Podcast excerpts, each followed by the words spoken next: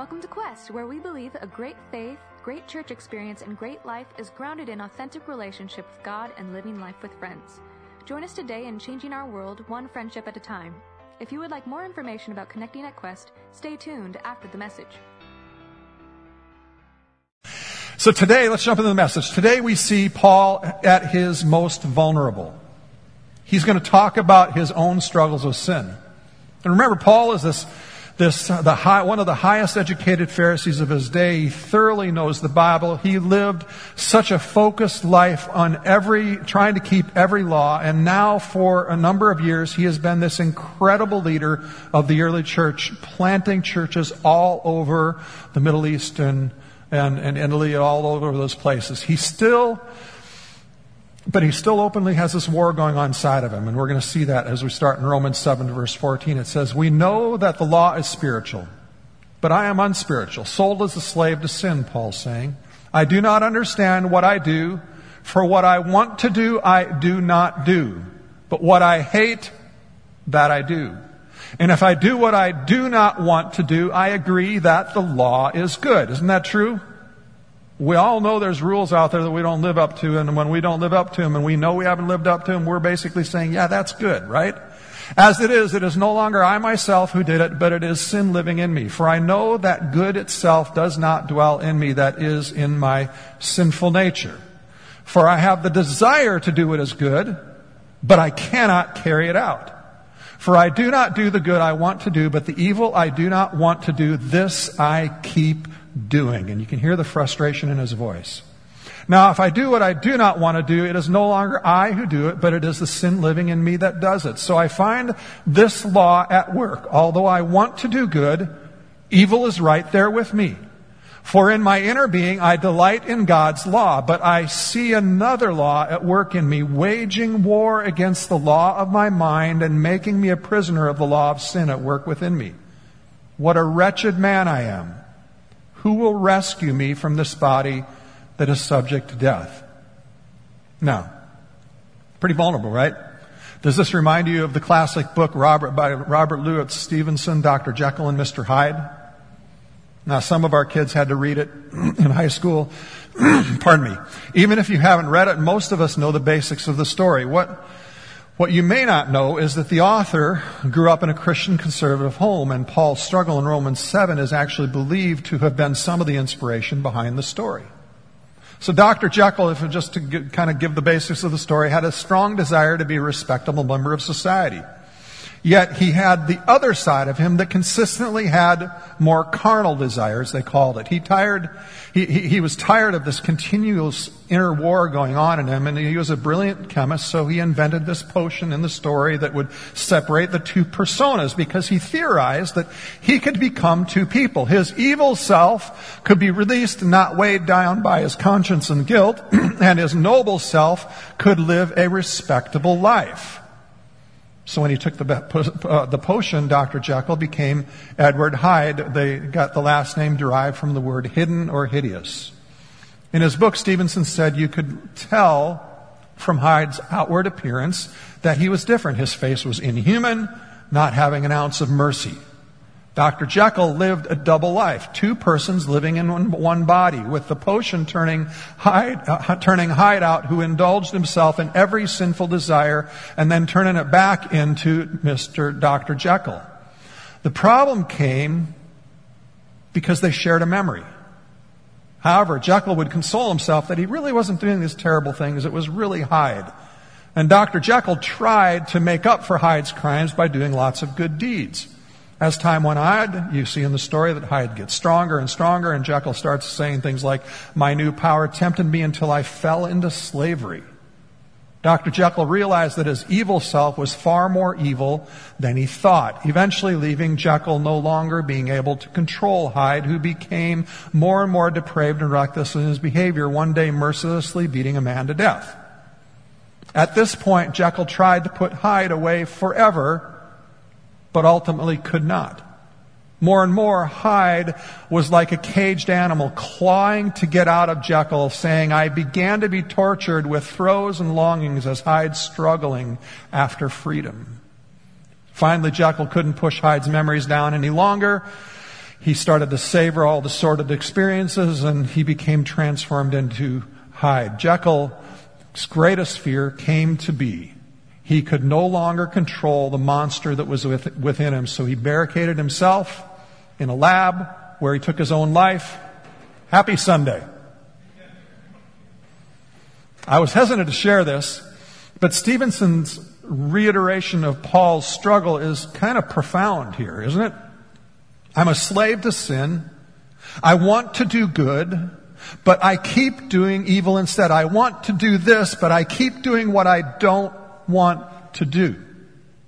So questions, what parts of Doctor Doctor Jekyll and Mister Hyde reflect the Christian view? Is Paul's view of human nature so bleak and pessimistic as Stevenson's recollection there? That there is good and evil in us, but we can never win, so we have to fight it all the time? Well, the answer to that question is yes and no. For the sake of time, let me summarize kind of the rest of chapter seven and the whole big picture of chapter seven. It, it's basically saying that we're, we have uh, two battles that we are in. One that we cannot win, and one that we can win. Stevenson focused on the battle that we can't win. He effectively shows us how living a double life will not work. On our own, even when we, we have no power in us to bring the depth of change needed. Now, some of us can relate to the intense feelings of Jekyll, knowing how sin can enslave us, how we pretend that we don't have a dark side, and we just try to put on a good face, and we try to cover it up. Now, to clarify, this first battle that we can't win is before we chose to follow Jesus. Even then, when we were under the law. Now, Paul is not saying that the law is bad, again, because the law helps reveal how sinful we are, right? We have this good measure, and it, it, it's kind of like a full-length mirror showing us how very far, far we fall short of God's good standards. So imagine having a full-length mirror that had an outline of your ideal build and weight, and every time you looked in the mirror, you saw the difference between what you really should be and what you are. Now, I know, you know, so you're looking in the mirror and you kind of see, well, I got this and I got to kind of move that up there, and maybe I need a little bit more here, and it's all in the wrong place, see? The law helps you see what you should be and where you actually are. Paul was saying his attempts to keep the law just made it worse. This is the war you can't win. Before choosing to follow Jesus, you have this internal war between your two selves. The part of you that bears the image of God, in whose image you're created, and the part of you that's bent on being your own master. In the verses we read in the beginning, Paul was telling us of a second battle we experience after we become a Christian that we cannot lose. Let's begin reading again what Paul said. He says, "For I know that good itself does not dwell in me, that is, in my sinful nature." So he's talking about one piece of him there. "For I have the desire to do what is good, but I cannot carry it out." Paul's saying, now that I'm a Christian, I have two natures existing in me. There's this new me, the real me, the image-bearing part of me that has been rebirthed as a new creation, saved by God and resurrected and empowered and breathed upon by the Holy Spirit, the part of me who wants to do what is right. And there is this other nature there as well, this old self, the one that doesn't want to do what is right and wants to only please myself. He goes on in verse nineteen, "For I do not do the good I want to do, but the evil I do not want to do, this I keep doing. Now, if I do what I do not want to do, it is no longer I who do it, but it is sin living in me that does it." Again, there's this war between the selves that happens before you follow Jesus, and there's this war between the selves that happens after you meet Jesus. The battle before Jesus, before meeting Jesus, is without hope. You're never going to win it. And Stevenson does a great job of showing the bleakness and hopelessness of this. However, the war after you meet Jesus, you cannot lose. It's not that everything becomes easy and peaceful, but you understand that you are in a different battle that you cannot lose.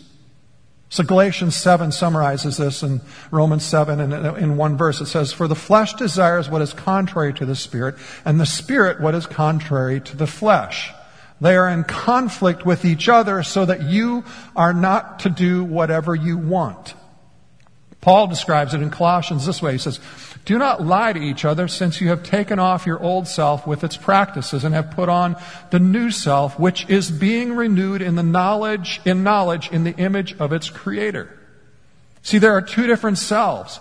You have a new nature in Christ, and you have an old nature with its old strength and corruptions. You've got this Doctor Jekyll and Mister Hyde, and if you give in and focus on that old nature, Mister Hyde will strengthen and harm you. However, if you focus upon who the Holy Spirit is upon entering your life, and have, and that you have this new self that desires to do what is right, we still continue to have the powerful sin in us, but that is not who we really are. Paul writes it this way in Second Corinthians five. He says, "Therefore, if anyone is in Christ, the new creation has come. The old has gone. The new is here." So Paul keeps coming back to this point through his writings. It's a really critical, central point to understanding how we live out this Christian faith and the transformation that God wants to give us. That we are new people. Our identity is totally changed. When we mess up, when we sin, we confess and we put our trust in believing God's promise to help us change because we are new people. Paul said it well in Romans six. He said, "In the same way, count yourselves dead to sin, but alive to God in Christ Jesus." Again, we talked about this. Paul's not saying that we are dying to sin like it is a process. He said we should consider ourselves already dead. So, as much as you sin, you need to remember you are new in Christ. The Spirit of God is alive in you. You fight from a new identity. You believe that God is bringing life to you and will complete it fully one day. So you wrestle with life from a completely different perspective. You know our desire to sin is not tr- the true me anymore. That's the old me. That's not the me renewed, the rebirth, that's rebirthed in Christ. So therefore, if you have a sinful habit and you keep falling back into it, and then you feel bad and you beat yourself up, and then you get better and then you fall back into it again, you can easily find yourself saying, "Nothing has changed. I can't win." Paul is saying, that's wrong. You are in a battle that you cannot lose. You may still struggle, but the ultimate outcome is determined. And as you continue to believe this more and more and let it affect your heart and your mind and your emotions more and more, sin will have less appeal and bring less satisfaction than it used to. And your behaviors are no longer the expression of your true, those sinful behaviors then become no longer an expression of your true self, your real self. See, this overwhelming relief, there's overwhelming relief that we can have knowing that we cannot lose. It kind of actually reminds me of a dark time in nineteen forty-one. Uh, the war was not going well. December seventh, the Japanese attacked Pearl Harbor. When Winston Churchill heard about it, he called F D R, who said, "We are all in the same boat now." And Churchill later wrote this in his memoir. He said, "No American will think it wrong of me to proclaim that hearing the United States was on our side was the greatest joy to me. England would live. Britain would live. The rest of the war was simply the proper application of overwhelming force." And he says, "I went to bed and slept the sleep of the saved and the thankful." Now, the reality at the very moment when he, when he thought about that is Hitler was still very much on the offensive. Things hadn't really changed that much. But Churchill's attitude turned from helpless to hopeless. And what Paul is saying is that's how we are to live. The Holy Spirit is the force that will ensure our victory. That means our darkest, on our darkest days, when we mess up royally, when we get discouraged, like, why do I still struggle with self-control? Why am I so still so arrogant? Why do I need to control everything? Why am I so jealous rather than loving? How then can we have hope that we cannot lose in the midst of that? And Paul says we need to move on to chapter eight. Now, we believe the Bible is the greatest book ever written. Many scholars believe that Romans is the greatest book in the Bible. On top of that, Romans eight is referred to many by many as the greatest chapter in Romans. So this is really important, because if we were about to play a soundtrack at this moment on Romans eight, we'd be playing Rocky. And if we weren't, if we were, if we were sure that they wouldn't turn off our social media stream, we would be playing it right now. Throughout Romans seven, Paul laments about how much he struggled with sin, and he ends the chapter saying this: "Thanks be to God who delivers me through Jesus Christ our Lord." In a sense, Paul's been leading up in Romans seven basically saying this: I'm grateful God delivers me, but since I continue to struggle so much with sin, how much condemnation can I expect to experience? And his answer in Romans eight one is, "Therefore, there is now no condemnation for those who are in Christ Jesus." Therefore, why is it therefore? Well, it links back to Romans five, where he says, when we were still powerless, Christ died for the ungodly. Very rarely will anyone die for a righteous person, though for a good person, someone might possibly dare to die. And there's, I don't know if there's a lot of meaning in it, but that's one of my favorite verses. It's like, how real can the Bible get? Nobody's going to die for a self-righteous person, but we will die for a good person who's honest, right? But God demonstrates his own love for us in this: while we were still sinners, Christ died for us.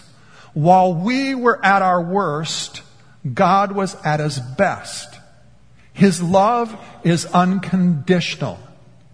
It's not conditioned by what we do or don't do. God loves perfectly, and we need to let that idea begin to condition our hearts and our minds and the way we live, with no condemnation. See, the English word there that's translated "no" doesn't give the forcefulness of the Greek. Paul is actually saying there is now absolutely no more condemnation. It is gone. It's not waiting around the corner to pounce on you if you're not careful. No means it no longer exists. Condemnation is destroyed for those who are in Christ Jesus. Now, this word condemnation is actually a legal term, meaning there was a charge held against you for which you were guilty, and you owed that debt. You are condemned to repay that debt. However, for those who are in Christ Jesus, that debt no longer exists. It's been paid in full. No condemnation applies to past, present, and future sins. Now, many of us can get that our past is taken care of, but when we think of the present and the future sins, we re-condemn ourselves over them. But that's not what Paul is telling us. We are not condemned if we are in Christ Jesus. There is, say it with me, no condemnation. Because how many of our sins had you committed when Jesus died? The answer is zero, right? None. We weren't even around. He paid for them all in advance. That means Jesus has already atoned for your sins that you have not even done yet. Jesus' death wiped out condemnation for your future as long as you accept his gift and become a follower of Jesus. That's the only condition. Understanding this kind of unconditional love, I think, changes us. There is nothing we can do that he hasn't seen and that his blood has not already covered and paid the price for. I think recognizing that allows us to push past the embarrassment when we sin again and when we feel bad about what we've done, and, and, and allow us to look more openly at our issues from a place of security within his love. There is no condemnation for us. So how can we walk this out more fully? I mean, I think it helps us to have a clearer idea of condemnation versus conviction and what that looks like, because I think I think most of us spend a lot of time wasting a lot of energy in life on false guilt. We are not to live in condemnation. Yet I think we often pick up condemnation from three different sources. The first one is ourselves. We pick it up from ourselves. We look at our sin and think, I am horrible. And I can't forgive myself. I've done this a thousand times, even though I've said I'm not going to do it. And it may sound religious or even noble or somehow penitent for us to say, well, we can't forgive ourselves. And yet, when we say that, what are we really saying? If we've asked God for forgiveness and then say, I can't forgive myself, we're kind of saying that what you did on the cross really, it just wasn't enough. I have to do a little more because my sin is just too much. I have to pay God back and make things right before I can be okay. See, when we have this mindset, we may find ourselves playing our mistakes and our sin over and over and over again in our head. So I know some people who really go to the place of guilt really quickly. Their conscience is really sensitive. One of our kids had this really kind of sensitivity. I remember her seven-year-old self coming to us in our room late at night just sobbing because she had felt bad about something she had done. And Wendy and I were bracing ourselves. What could this horrific thing be? And then she finally, through the tears, got it out. And she said, there have been a few times I didn't brush my teeth before bed when you told me to do it. And she burst into more tears, feeling so horrible. We're like, that's it? That's all you got? Some of you may struggle with feeling bad about anything and then beating yourself up, and it's hard to let go. It may feel to you a little bit like Jill Price, who wrote a book called The Woman Who Can't Forget. She has a rare condition called hyperthymesia, which means she has continuous recall of every day of her life since she was around fourteen years old. Studies actually show that most of us only remember about three percent of our life events. We have some events that kind of, you know, uh, are stamped in our memory every year that we can't forget. Some of them good, some of them bad. But Jill Price remembers everything. She remembers the final ma- final episode of MASH that was aired on February twenty-eighth, nineteen sixty-three, and she remembers it was a rainy day and her windshield wipers were not working. And she shares, imagine being able to remember every fight you ever had with a friend, every time someone let you down, all the stupid mistakes you've ever made, the meanest, most harmful, harmful things you've ever said to people, and those that they said to you. And then imagine not, not, uh, then imagine not to begin able, to be able to push them out of your mind no matter what you try. For Jill, the emotions she had at the time are the same intensity that she re-experiences them at in this moment. And she said, as I grew up, more and more memories were being stored in my brain. More and more of them flashed through my mind in an endless barrage, and I became a prisoner to my memory. So most of us don't have that kind of memory, thank God. Most of us have a few memories that stay with us, consciously or subconsciously. The things that keep us frustrated, keep us disappointed with ourselves, keep us feeling like we're never going to measure up, that we've tried to let go of, forgive, but the ties are just not severed. And we live with a cloud of condemnation that we can't seem to get over. Whenever that memory comes up, you find yourself wanting to curse or hit the steering wheel or whatever it is. This is the power of Romans eight. There is now no condemnation for those who are in Christ Jesus. Second way is condemnation can come from others as well. We've done something in our past and then someone brings it up and throws it in our face, sometimes in jest, sometimes in anger or frustration. We see it in family a lot, don't we? Do you remember the last time you got to go with a family and And your siblings reminded of you when you did a stupid, embarrassing thing and they caused you to relive it? Thanks so much, right? This is something you've repented for. This is something that doesn't define who you are today anymore. You are a new creation, but others don't let you forget. We may not want to bring condemnation, but it's hard to not do so in close relationships, especially in marriage. We may bring up past failures as a way, as a way to win arguments. Remember when you did blank? And then we find ourselves throwing everything, every mistake they've ever done into the kitchen sink of the fight just to prove how wrong they are and how right we are. But God would say, if someone has repented, we don't keep throwing it in their face. We give grace, not condemnation. The third, condemna- condemnation come, may come to us for, through Satan. The Bible's really clear. Revelation twelve describes Satan as the accuser of the brothers and the sisters. Satan wants us to think we are condemned. He doesn't have to tell us the truth. Satan is known as the father of lies. He just needs us to believe his lies. So think about it this way. Wendy and I have been married thirty-five years this month. She has always been faithful to me. Yet if I didn't believe that truth, and if I believed a lie, it would greatly damage our relationship. Condemnation works through lies. Satan will tell you lies and reinforce lies in order to separate you from God and from others. The difference between conviction and condemnation is conviction brings hope. Condemnation brings hopelessness. Conviction comes from God. We feel bad, but drawn to God to confess our sins. Con- condemnation comes from Satan and brings death and unrelenting shame. The Holy Spirit loves us so much that He's not going to let us do things that will hurt us or could eventually kill us or hurt others. Sin brings death into our lives. The Holy Spirit convicts us until we confess so that we can move forward in our relationship with God and others in a healthier way.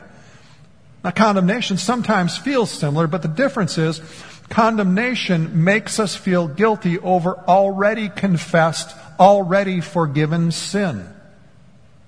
Conviction is a good thing. It produces godly sorrow. It helps us want to repent and want to make changes. Condemnation makes you feel like you are condemned. You deserve to be thrown away as garbage. Satan tries to remind you of every wrong you've ever done over and over and over and over again. Because if he can get you to live in the past guilt, then you won't live free and you won't make the difference and experience all God wants you to experience in the now. You'll remain constantly self-focused.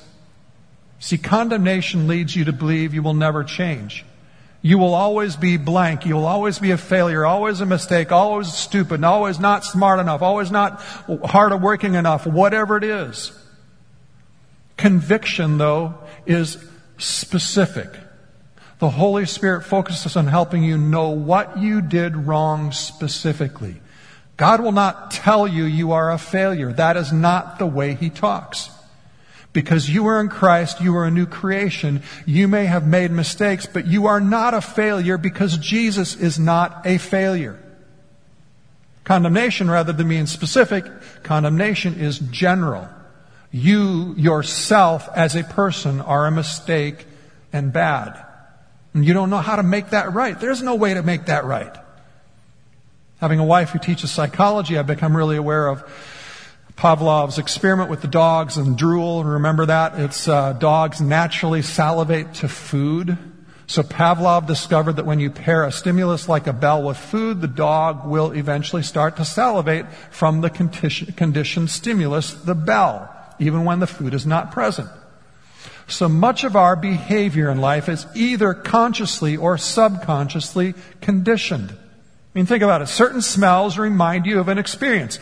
I can't eat or smell grapefruit without thinking about my grandfather who served it to me every breakfast we ever were together at. As kids, we're not fearful of needles until we get stuck with a shot, and then we're determined never go back to the doctor again, right? It conditioned us. As mentioned above, conditioning happens in our relationship with God as well. So here's the big question for the day.